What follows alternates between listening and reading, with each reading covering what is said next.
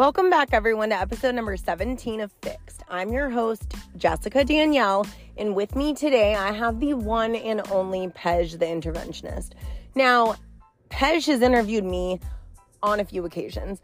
I know him personally, but am looking forward to this in depth discussion about his past and his recovery and what he's up to now. He's an interventionist, he owns sober livings, he's a podcaster, YouTuber, you name it, he does it. And he also just helps because he genuinely cares. So let's dive right in with him. I am so excited and grateful to have Pej on this episode. So everyone hang tight. Here is Pej the interventionist. So welcome Pej. I know that um you and I have gotten to know each other quite a bit over the last few years. However, I feel like you know a lot more about me than I know about you and you do a lot in the recovery community and I am excited to dive back into you and what got you to where you are today. So thank you so much for being here. Thank you for having me. Uh thank you for being here. I really do genuinely appreciate it. But of course, um so I want to know like take me back. How did you get to where you are today? Um, what are you doing today? Was there a moment in time like just take me back to the beginning of your defining moment of where addiction kind of took a hold and then just bring me through it. Walk me through it.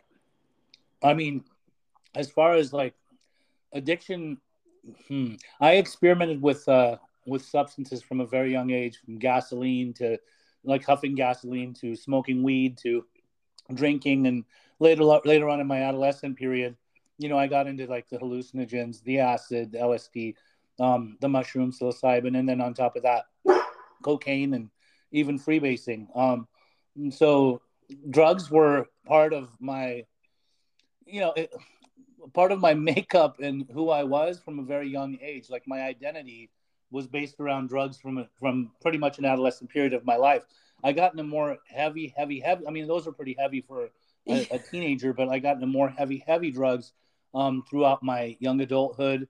Um, you know, there was a lot of ecstasy, there was a lot of GHB, gamma hydro- hydroxybutyrate, and then on top of that, um, meth, heroin, um, opiates. I got into opium. Uh, I would do all of these things. It was a great escape for me because I had some major, major trauma, both childhood trauma um, trauma that occurred for me in my adolescent period.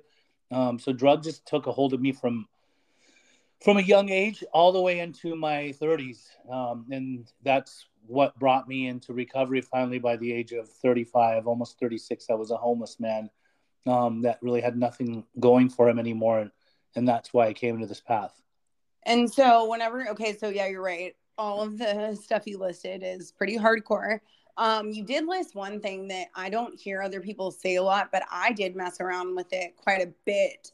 Um, in my addiction was GHB, which is similar, I would say, to like ecstasy. Most people think of it as just like the date rape being slipped into your drink and unbeknownst to you. But like a lot of people do take it purposefully for the effects, correct? Absolutely. GHB, uh, the best way I can describe it is it is liquid ecstasy. It's a it's bliss in a bottle.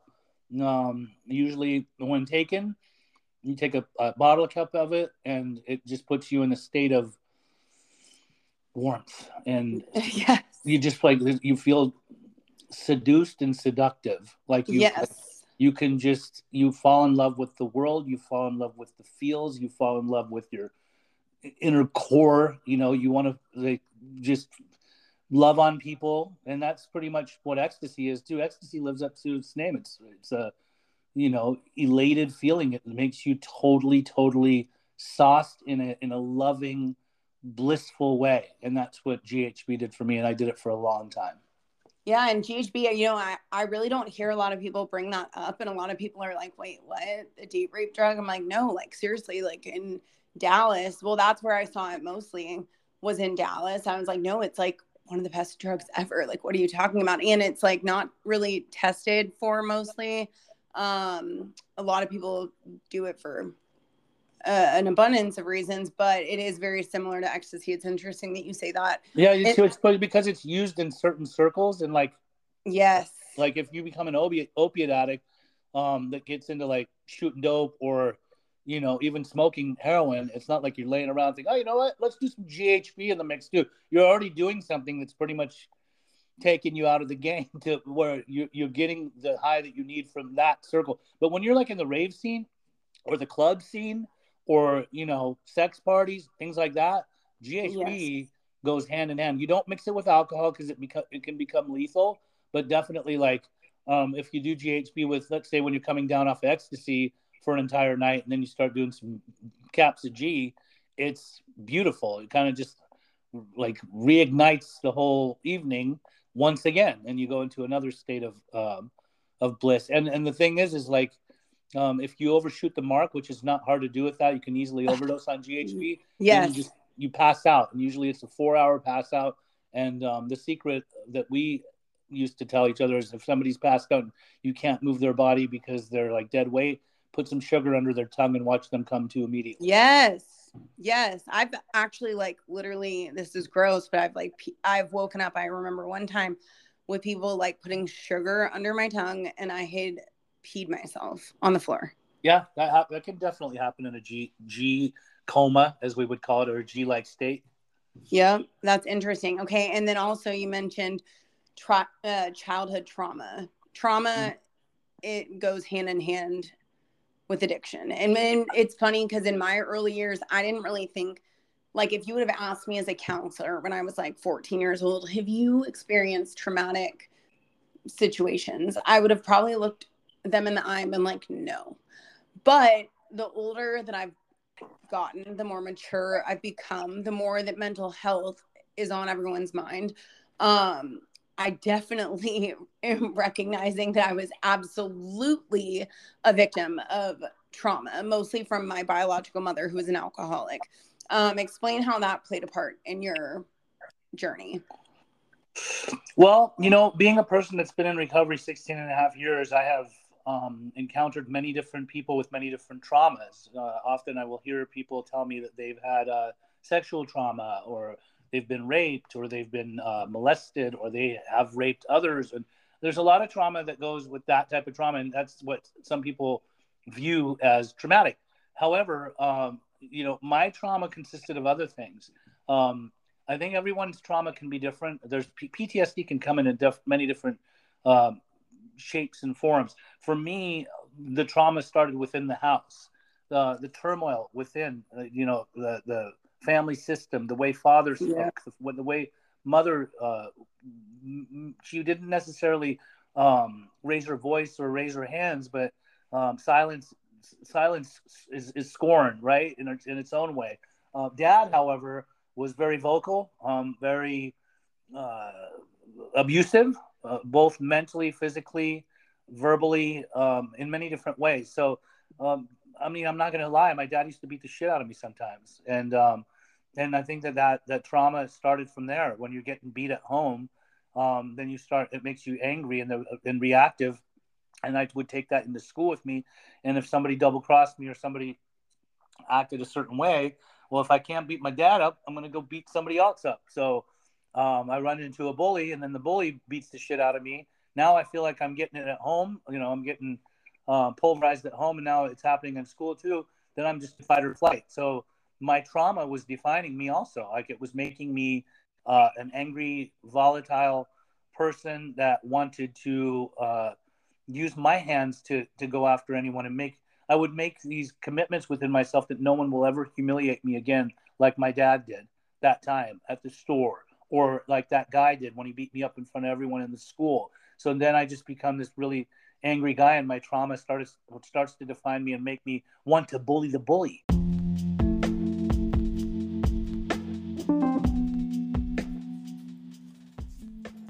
You guys, we've entered into a new era, a new era of mental health. In the past generations, mental health was not at the forefront of our society's mind. If you were a person struggling with mental health, you looked like the odd man out or were just overreacting. Thankfully, as a society, we have started to move in the right direction in taking care of our mental health. Podcasts, therapy, and social media personalities are shedding more light than ever on anxiety and depression and how detrimental they can be to one's health. One thing we have to remember is we have the power to get through this. It is never too late to take control of your mindset and find positive and productive ways to cope. Thankfully, we now live in an era where people are educated in mental health and we have access to so many outlets to help guide us through our tough times. The Comfrt brand was built around mental health, creating products with specific materials and fits to help your body with a state of calm. Together, we can do anything we put our minds to. You guys, I love this brand. I own like every color, every hoodie. I own their tank set, their ribbed tank and boxer brief set. I own it all. I love them. My husband loves them. Everyone I know loves them. I'm giving you a discount code if you go to comfrt, C-O-M-F-R-T.com. You can enter in the discount code Jessica C15 for 15% off your entire purchase. And I will also put the link in the description of this podcast.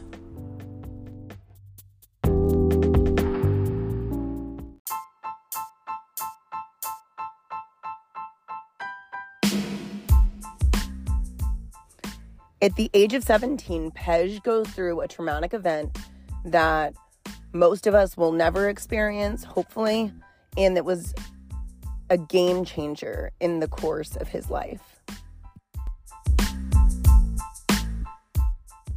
My way to school, I was sober. I wasn't using anything. Um, I had gotten into uh, my car. I had just gotten this car. I just gotten a driver's license. Um, and I was uh, driving to school. I was had picked up all my friends. I was super excited to pick everybody up and take them to school in my car.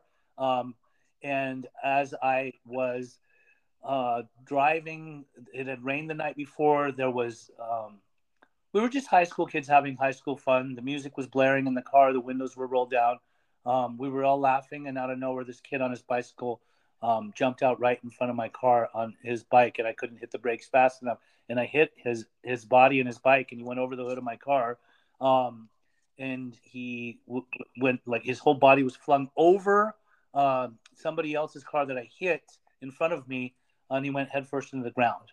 And so um, I got out. I see blood all over my face, blood all over my friends' faces. I'm thinking, oh my god, this is not good. Um, I I go and I thought, did I hit a human body? And uh, everything kind of just went into slow motion. Um, and I went and like saw the kid laying face down with blood gushing out the top of his head, and I thought, oh my god, like I'm in trouble. Like the cops are gonna come. Cops did come. Ambulance came. They whisked the kid off to the hospital. The police took me to the police station. They asked me lots of questions, and you know that could be seen as one of the most traumatic.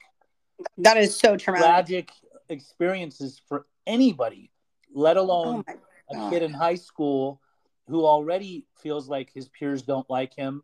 And now like the whole school catches wind of that. It's in the newspapers. It's um, in, on the tip of everybody's tongue in town. Um, so this what was the outcome? The outcome was that the mom kept him on life support for four days contemplating if she wanted to keep him alive and had she done that he would have been a complete vegetable from extensive brain damage from hitting his head on the asphalt um, and so she pulled the plug. He passed away, and that just became this major, major excuse, uh, ultimate excuse for me to just take it to the next level and use as much as I could. I started using drugs on a much, much heavier basis. And I also started having a lot of police interaction and getting in trouble. And then I found my way into holding cells, jail cells, and then juvie. And when I was in juvie, there were things that happened in juvie that really were traumatic. I was wait. I've just got to like. I'm like sitting here processing this because I like I know you, but I I mean I guess I like from all of the I mean I know you on a personal level, but from all of the videos and stuff, I don't know how often like you've shared that, but I had no idea about that, and that is horrifically traumatic. It is, and I think that you that is what I carried. Jess, I mean that that's what I carried around with me. Oh. You know, like when they say when you're in active addiction, you're basically just carrying this big backpack around and sticking rocks in there and your rocks are your trauma and your rocks are your inadequacies and your rocks are your um, low self-esteem and sadness and, and yeah but that's different. This is what you experienced is maybe all of that but then like something you i mean even though it was an accident it was still like a life was was taken life and that taken. and here, here's the worst part of it. You're exactly right. It was an accident. But when you live in a certain town and people act a certain way i got approached by somebody on the street and they came up to me and said hey aren't you pej? Aren't you aren't you the guy that killed the guy on that bicycle and i'm like hey bro like why do you got to talk like that like killed the guy like you make it sound like i woke up that morning and wanted to go out and kill somebody why don't you shut your mouth right so then that would get me into trouble because um, now I want to fight this guy for talking to me a certain way and making me feel a certain way. And so it was just ongoing. Like, yeah, it was, it was, I couldn't imagine, you know, not just that, but the guy that beat me up in front of the whole school. It was all, it's always seemed like the entire student body caught wind of this guy that's an absolute loser, at least in my mind, I was because he, because he was driving a car and somebody lost their life. And some people would say you weren't paying attention or because um, the school bully just decided to make him a target and a punching bag and decided to humiliate me in front of people. So my trauma consisted of a lot of different traumas that a lot of people, some people do share with me. I mean, I mean some have never experienced such a thing. Yeah, there's people that could have killed people behind the wheel or, or people that have hit someone or something like that, but this person's life was taken.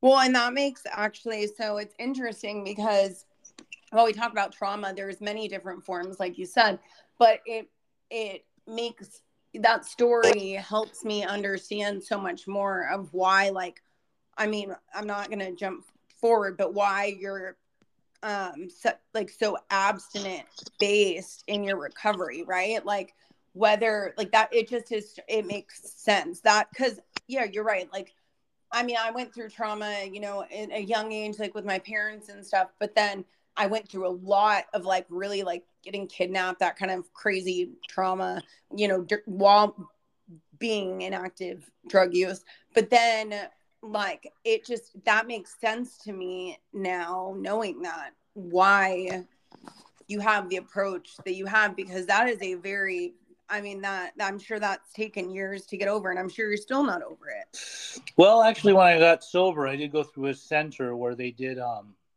uh, psychodrama on me where I got to relive that day. Um, it was a very powerful moment. They put a kid, a 14 year, a 12 year old kid on the ground with a bed sheet over him to represent the corpse of the kid that I hit and had me walk mm. around a room. I was shedding tears. I was describing everything that happened that day, reliving the day. Everyone that was in the room, it was a family group. Um, all the clients and all their families were there. Tears were shed amongst everyone. My mom was there. My sister was there. My sponsor was there. It was a very powerful moment, but um, in that particular moment, that would have been my turning point where I, because I still wanted to smoke weed and I still wanted to drink a little bit um, when I first got sober. But when I went through this process, I then realized, no, Pej, like, what do you think? You think you're just a weed smoker? Like, you don't think that'll take you back, right? And I, I, I went through this process and and realized, no, I'm going to be 100% sober. I made a commitment that day after walking through this whole thing and putting my hand on top of this kid's what rep- represented his, his, corpse. The guy asked me like, "What was the kid's name?" I said, "David." He said, "Tell David how you feel about him losing his life." I'm like, "Oh my god. I'm so sorry that you lost your life. I never t- intended for that to happen." I mean, I'm sitting here feeling this this body and just shaking and pouring tears on top of the sheet. And then he said, "Now tell him about your life." I'm like, "My life? I don't even have a life. I don't know what having a life is like." Uh, you know, because I was a homeless guy. Like I didn't know. I never really lived right? And then he said, So what do you want to do? You want to make a commitment? I said, Yeah, I want to make a commitment. I want to help every single addict alcoholic of every age, race, creed, and color one day at a time for the rest of my life. And I that's when I like I, I went to bed that night, woke up the next morning, felt like a thousand pounds had been lifted off of my back, and I made this commitment to help addicts and alcoholics on a daily basis to the best of my ability. That's why everything that you know about me and see about me is based off of that. Had I not done that, who knows if I would have stayed sober? I probably would have still given more power to my reservations and uh, resorted to the small stuff. And I'm not just a small stuff type of guy. I'm a hardcore drug addict. Like I, I take it to the next level. Had I just been a weed smoker throughout my life, I wouldn't have needed to go to rehab and all this stuff, right? I wouldn't Right. needed, but I got into heavy stuff, heavy, heavy stuff. Yeah. And so that moment, wow. So, okay, what's your relationship like? I know you mentioned in that moment your mom and sister were there. What's your relationship like today with your family? My relationship with my mom is excellent.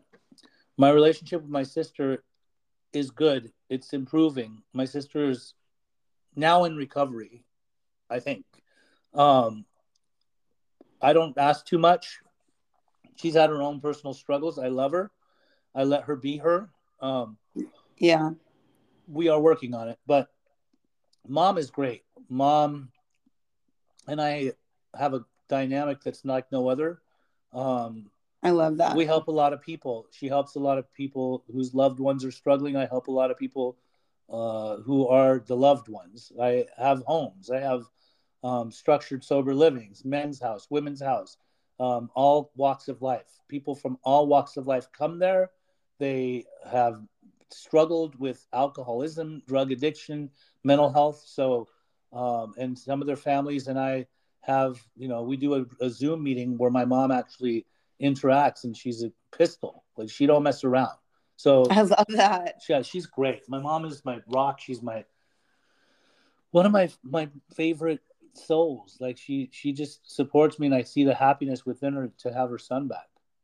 I love that so much. And that was like one of those things that for me with my family, they weren't um like I was actually one of the few I feel like addicts who just like when I decided that I was gonna like really take a hard left, I just like ran away. So I didn't really like steal from my family. I didn't like like necessarily like do anything directly to them, but they still like cut me off for years. And it took walking the walk and now like you know my mom just had her birthday this week and so um my um, when i say my mom i'm talking about my stepmom. My biological mother died but um my was raised by my stepmom and my dad and that's my son's gigi. That's like he loves her more than anything and the relationship that i've been able to build with them is like so amazing now and i'm so grateful for it and i don't know that i gotten there because I was a pretty shitty person, and you know,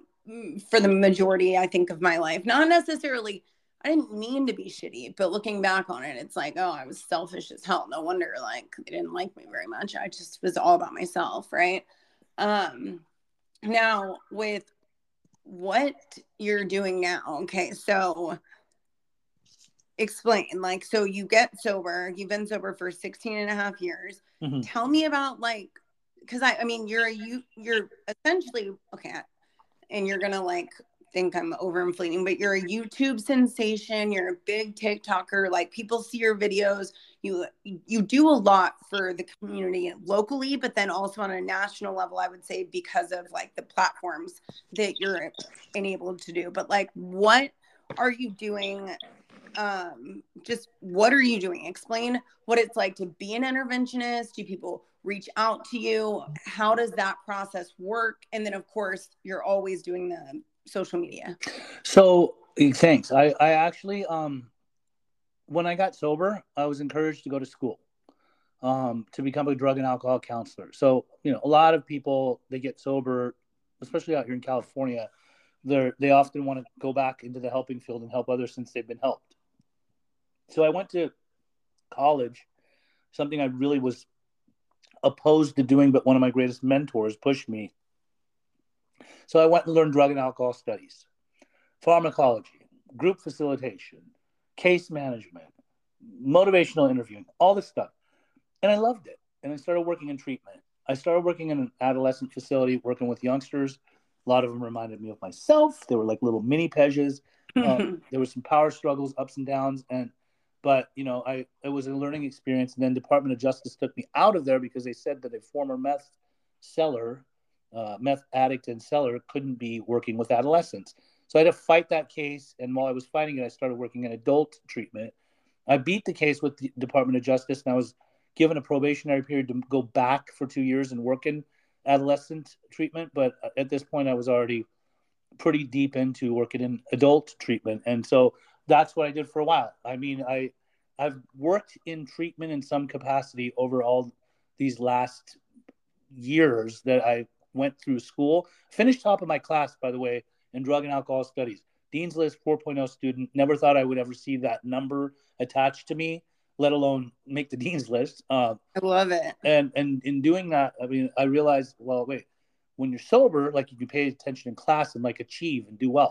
and so then there was plenty of people that came before me that um, they demonstrated that. They were examples of that. They they went back and they studied and they became psychologists, therapists, psychiatrists, pharma- pharmacists, everything, right? So like I said, you know, I'll take it. I'll, I'll do this drug and alcohol counseling stuff for a while, but that took a lot out of me too. When you have a large caseload um, between running groups and make do, writing notes and things like that for the groups and and all of the individual notes for each client, I found myself kind of wearing myself down. I, you know, for a long time I worked also in Trader Joe's as a get well job, just um, until I put myself through school. But once I was done with school um, and I was making more than Trader Joe's as a drug and alcohol counselor, I wanted to take it to the next level. In order for to live in Southern California comfortably, you need to make money. That's all there is to it. And no I realized like I could be a drug and alcohol counselor, but I'll probably only be able to live paycheck to paycheck. Like I can only have the bare minimum in life. And I there's a lot more to what I want to do with my life, I thought at the time. And that was when I was about seven years sober than what I was doing. So I said, why don't I take it to the next level? God always put things in my path, opened up new avenues, new opportunities.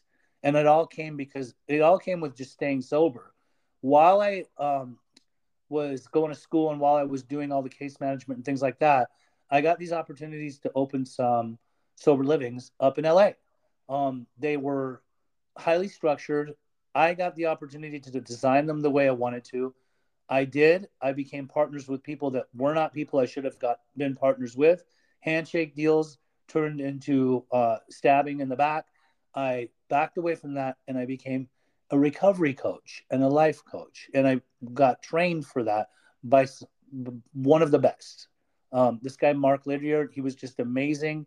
Um, and in that time, I also linked up with a guy named Earl Hightower. Now, Earl Hightower is known in the recovery community in many different capacities. In the 12 step world, he's known to be one of the best, if not, I mean, I'll, I'll be biased, but a lot of people would agree with me. One of the best speakers in, in the 12 step world, whether it's CAAA. His stuff can be found on YouTube. His story is like no other. Uh, I took him on as an AA sponsor, but also professionally, he was already an interventionist that uh, provided re- recovery companion services, as in like um, he would send certain people out on assignments that would stay with people. Um, sometimes they were high end people, sometimes they were celebrities, sometimes they were um, musicians, things like that. Regardless of the fact, I started working with him. Uh, I did a lot of marketing for Hightower Associates. I didn't know what I was doing, but that man taught me the ins and outs. So I had these spiritual giants that were always placed in my path that taught me how to build myself spiritually in the recovery world, but also um, in in the recovery space as, as far as working went. Like finances, because obviously build like, my brand. Yep, build my yeah. brand and make a name for myself. And so, um, so you know, between him and what he did already, I you know the internet was totally taking off. I was able to start utilizing a lot of visual spaces where people could see me. And um, so I did recovery companion work. I became a private life coach and sober coach for um, some very high profile people in Beverly Hills and in Westwood and LA. And then I kept working with Earl, and Earl took me under his wing and he taught me the ins and outs of everything when it comes to interventions, um, companion work, monitoring case management on a higher level with with all types of people. He took me under his wing. I did his trainings. I went on to go do other people's trainings like Patty Pike and Ed Storti, um, Can-Am. They, those, that organization taught me. I became a certified life coach, sober coach. Um, that was during the pandemic. And over the years, I've had many different clients that I work with, and I got to develop my own brand my brand is Pej Interventions. I've been uh, trained under the best. I am a professional when it comes to doing interventions. I have been supervised and trained, and and I get a lot of work nationally and sometimes internationally. Also, uh, I was pushed by a social media team that I hired to go into the TikTok space. Now, I thought that uh, when I first heard TikTok, I I fought them tooth and nail. I'm like, isn't that Musical.ly like renamed?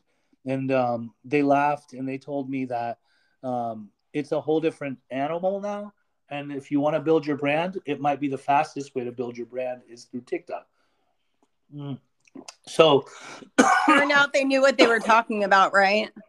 What's that? I said it turned out that they knew what they were talking about. They did. I got my name out there, and in that time, I also started. I already had a, an Instagram professional account, but it wasn't really going anywhere. It's hard to build yourself up on Instagram unless it you, is. unless you want to uh, pay for play. But then also there was um, YouTube and Facebook. Um, I was part of a podcast that started in 2017 for a couple years while I worked for a treatment center called the Sober Grind alongside a normie uh, named Austin Armstrong. And he and I hosted this show, and um, it was what I always had wanted to do. But, you know, it was short lived. It was only a couple of years because neither of us worked at that treatment center after a while, and that belonged to them. So then Austin went on to start a thing called Socialty Pro, which was multimedia, interactive multimedia, um, SEO type of work where they would edit, where they would put together things. They built up my TikTok. I will give them that credit. They were excellent in doing that. Um, and I decided during pandemic to start my own podcast called Pej's Recovery Corner. Now that um, took off quite well. It was just in a little office in a house since we were all confined where I would have my guests come and we would I would interview them and then I said, why not take it to the next level and build your own studio? Uh, so I built my own. I love studio. your studio, by the way. Thank you. Yeah, the studio that I built, I wanted to make it like a professional podcaster style. And that's what it's become. I manifested it um, around this time last year. I was like really wanting to get it back up and going again because it had taken a little hiatus, a little break for a while and once I did, then it just became um, it's it's what it, between growing my YouTube, the growth I already had on TikTok, um, growing my Facebook, it's becoming something. I'm not saying it's a major podcast yet, but I do see it going in that direction. I um it's interesting though, right? Like because so I've never I never wanted to like I used to make fun of my husband. My husband actually would sit on his phone and look at TikToks. And I'm like, what are you doing? Aren't these like teenage kids? Like, what are you doing? That's retarded. And then I'll never forget the day I went into the hospital. It was it was my anniversary. It was February 2nd of 2023. I'd been like messing around on, on TikTok. I'd made some about, you know, fentanyl and whatever, but I started like just like vlogging because I end up with like my third open heart surgery, which, and I'm like crying and it's like totally all authentic and whatever. And the thing just like takes off. And, for, and I probably built like the majority of like my following, which is nothing compared to your, compared to yours, just in a very short time frame based on my heart stuff. Now, I will say I don't enjoy it as much as I do with podcasts because I love being able to talk and hear your story. Like, for instance, I had no idea about that big part of your story. That big part of your story that you just told me, like, I don't think I've seen a video that in a 15 second clip on TikTok about your story like that, which is why I love podcasting. Right. I love it. I mean, I, but I also feel like I'm you at your seven year mark where I'm like, okay, dee dee dee dee, like I'm, I want to do this, but there's hurdles. I do agree with you. God puts things in front of you that make sense and whatnot. Um, so I'm just going to keep on trusting um, in Him and that. Um, but your studio is super cool. Where's it located? Um, it's located. This studio is located in Aliso Viejo, California. Um, I am working on building another studio in Los Angeles too. I want one in both areas because I want to be able to make one of the. It'll all be the same podcast, but and who knows, maybe it will become two different ones. But I definitely want to make one of the pod. Uh, I want the podcast to display all different types of people. And when I say that, like I do want to get um, major guests, and I think that LA would be a better setting for that. You know, I want to get people like um, hopefully one day Je- Jelly Roll, um, maybe uh, that would be so cool. Gabor Mate, um, you know, lots of different guests that can speak on addiction, people that had had past addictions, people that uh, you know, celebrities. Like I, I do have the ability to get some major people on. I just don't think that I can get them to drive down to Orange County. It's yeah. so funny because people don't realize. So it's you guys. It's not that. It's not that far of a drive. Okay, but like mileage wise, but it takes like hours because of the traffic. It does. It does. And I think if it's if it's just based in LA, it's a lot easier for the guests just to come like right to the studio, and we do it like that. You know, as opposed to drive that far to go be on someone's podcast. And it's so interesting because Orange County people think of like orange like what I actually think of Orange County as being like more I don't know, more like prestigious, I guess, than LA. But you're right in terms of a lot of the people that are in that scene that, you know, they're more closely related to the metropolitan, like Los Angeles area for sure. So, yep. I do agree with that. Um, now, my, like, I guess from the standpoint of with your interventions, whenever you're dealing with a family member, because this is something that's always been hard for me to grapple with. I have my personal belief is that is that as much as you want your family member that's suffering to get better, there is not a treatment center in the world or a lockdown facility or a you know, road to the boonies that's going to do that. Um, you can pay as much as you want, unless that person wants to, right? That's just my thought. You can make them more uncomfortable along the way, which might push them a little bit faster. But what do you, how do you approach these families when they're like, hey, little Johnny is, or hey, big Johnny, whatever, you know, just relapse? Like, how do you, what is your thought on that?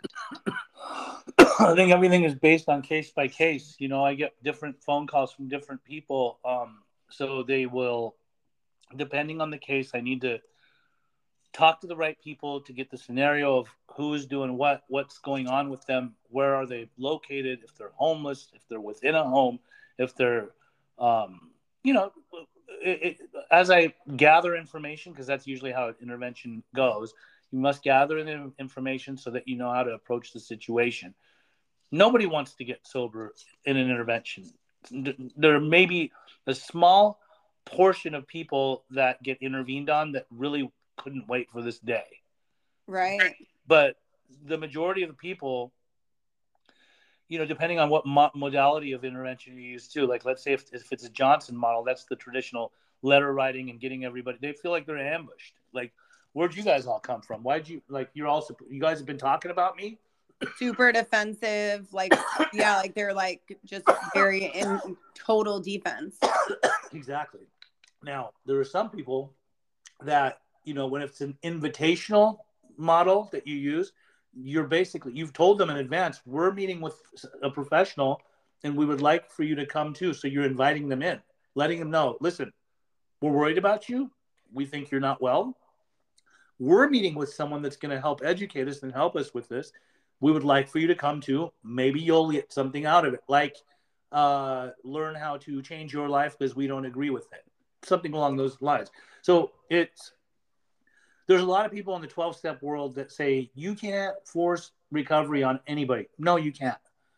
And there's a lot of people in the treatment world, including myself, that say treatment doesn't keep people sober. It does not. Right. It, as my gr- great mentor Earl often says, the point of treatment is to break the resistance for long-term recovery it's like triage like you base it's just there to to stop the bleeding however after 60 days a person's brain goes in different directions and if they don't have some kind of good treatment plan set in place as an aftercare plan most likely if they go back to the respective homes or wherever they were using before whatever they were doing before or whoever they were hanging out with before they're going to get loaded again.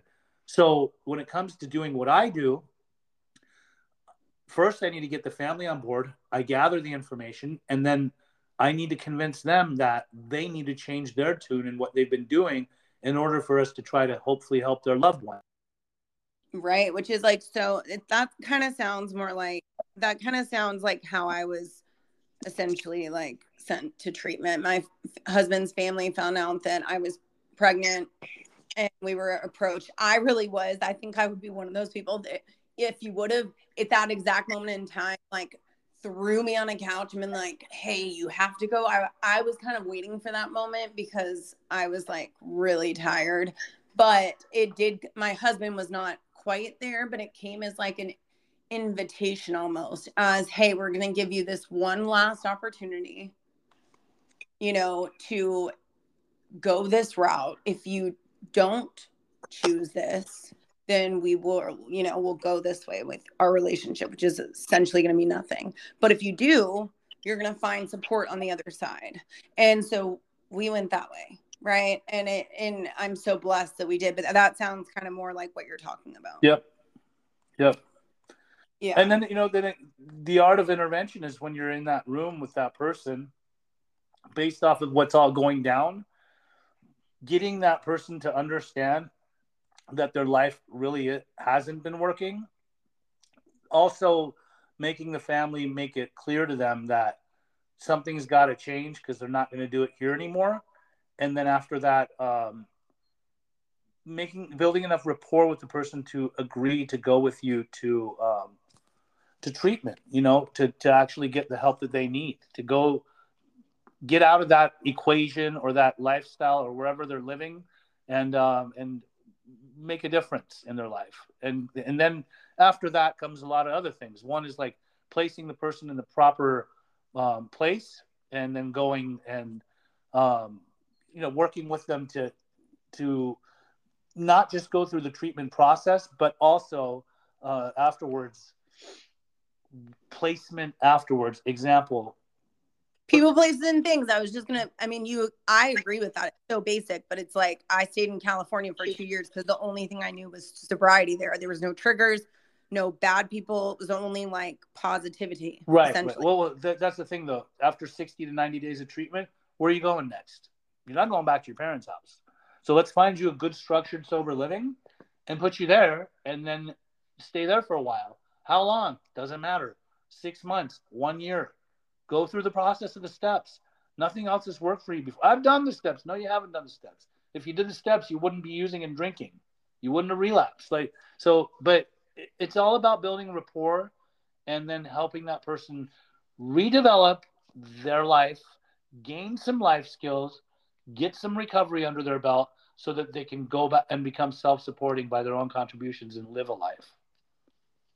I love that. And I love that you have not just the intervention means, but you also like have the ability because of your sober living homes to kind of offer these people next steps, which is really cool and something that is very, I agree, very necessary. Like you have to have a plan. It's not just like, oh, cool, I'm going to send my kid to treatment for 60 days and they're just going to be cured. It's like, no, no, no, no, no.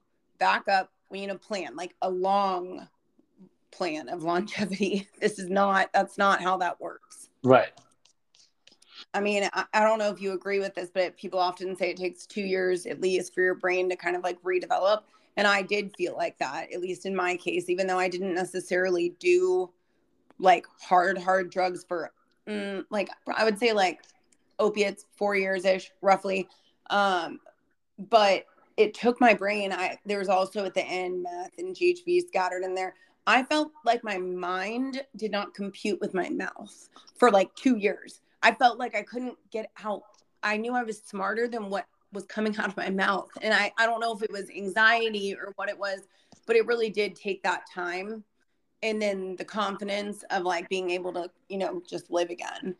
So, I mean, I think what you've done is amazing. And I'm like, you did kind of throw me off by telling me that story because I did not know that. Right. I mean, there's a lot. I I, I didn't know you didn't know.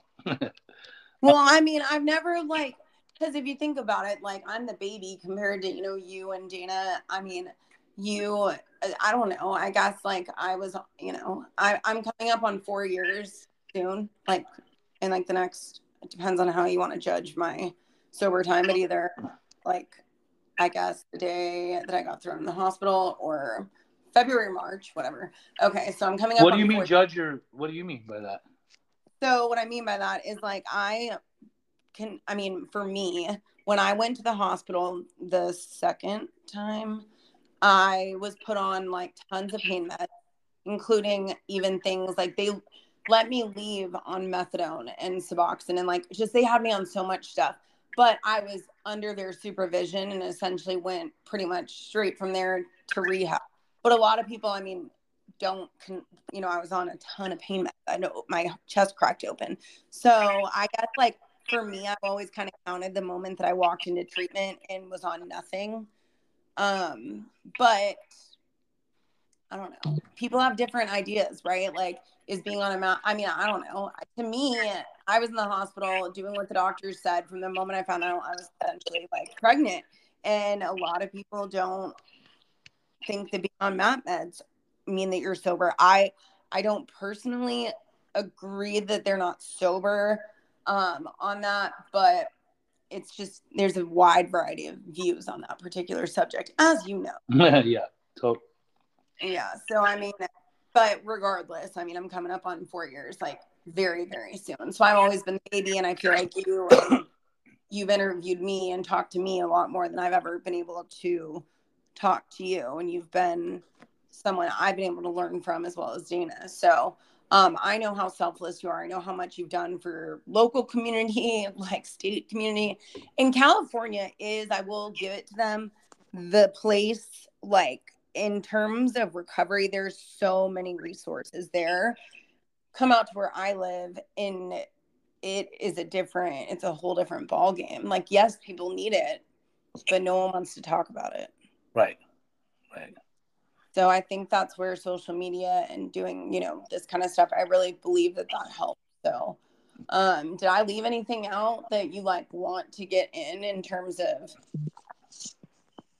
No, I know you're I know you're a busybody and you probably have like 10 things lined up in the next like No, I, just, I, gar- I gave you my full attention. Okay. No, I believe you. Okay. I believe you. I appreciate and I appreciate it. You're amazing. And I know Thank that you. I appreciate your kindness. No. Pej, please. I'm excited to come see you and Dana soon. I miss my, you know, the grass isn't always greener, right? I thought I was coming to Texas to I don't know what I thought. I'm just like even more in the boonies than I thought I was out there. I thought I was going to be like close to my family. I'm still like an hour and a half. It's just crazy. But um, yeah, no, I can't wait to get out there and see you guys and hopefully continue to learn more from you and kind of watch you on your podcast journey because the YouTube aspect and the video aspect is so good. And I want you to make sure that you send me all of your info for your. If you come out here, I want you on the podcast in person. I would love to be. I would love nothing more than that. And I am gonna. I I am coming out there. I just don't know when, but I am coming. Um, I'm definitely coming. So yeah, I would love to be on. And I just you guys, Pej is such an amazing example. Uh, he, I'm gonna put all of the info that he has from sober livings to his YouTube channel to his TikTok handle to everything in the description of this podcast. And hopefully, you guys gained a little bit more from his story because I know him and I know that I learned more about him in the last 45 minutes than I have previously. So, thank you for sharing. You're very welcome. Thank you for having me. You're welcome. And we will talk soon. And hopefully, I get to see you soon.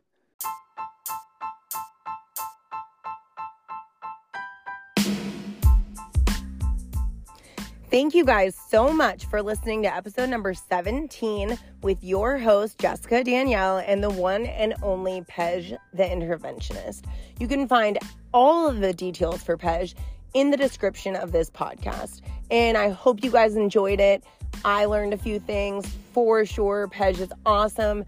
And definitely check out his YouTube channel, you guys. Check out his TikTok. He is incredible. And I'm so appreciative that he was willing to come on. So, thank you guys so much. And this was Jessica Danielle, your host, signing out of episode 17 of Fixed.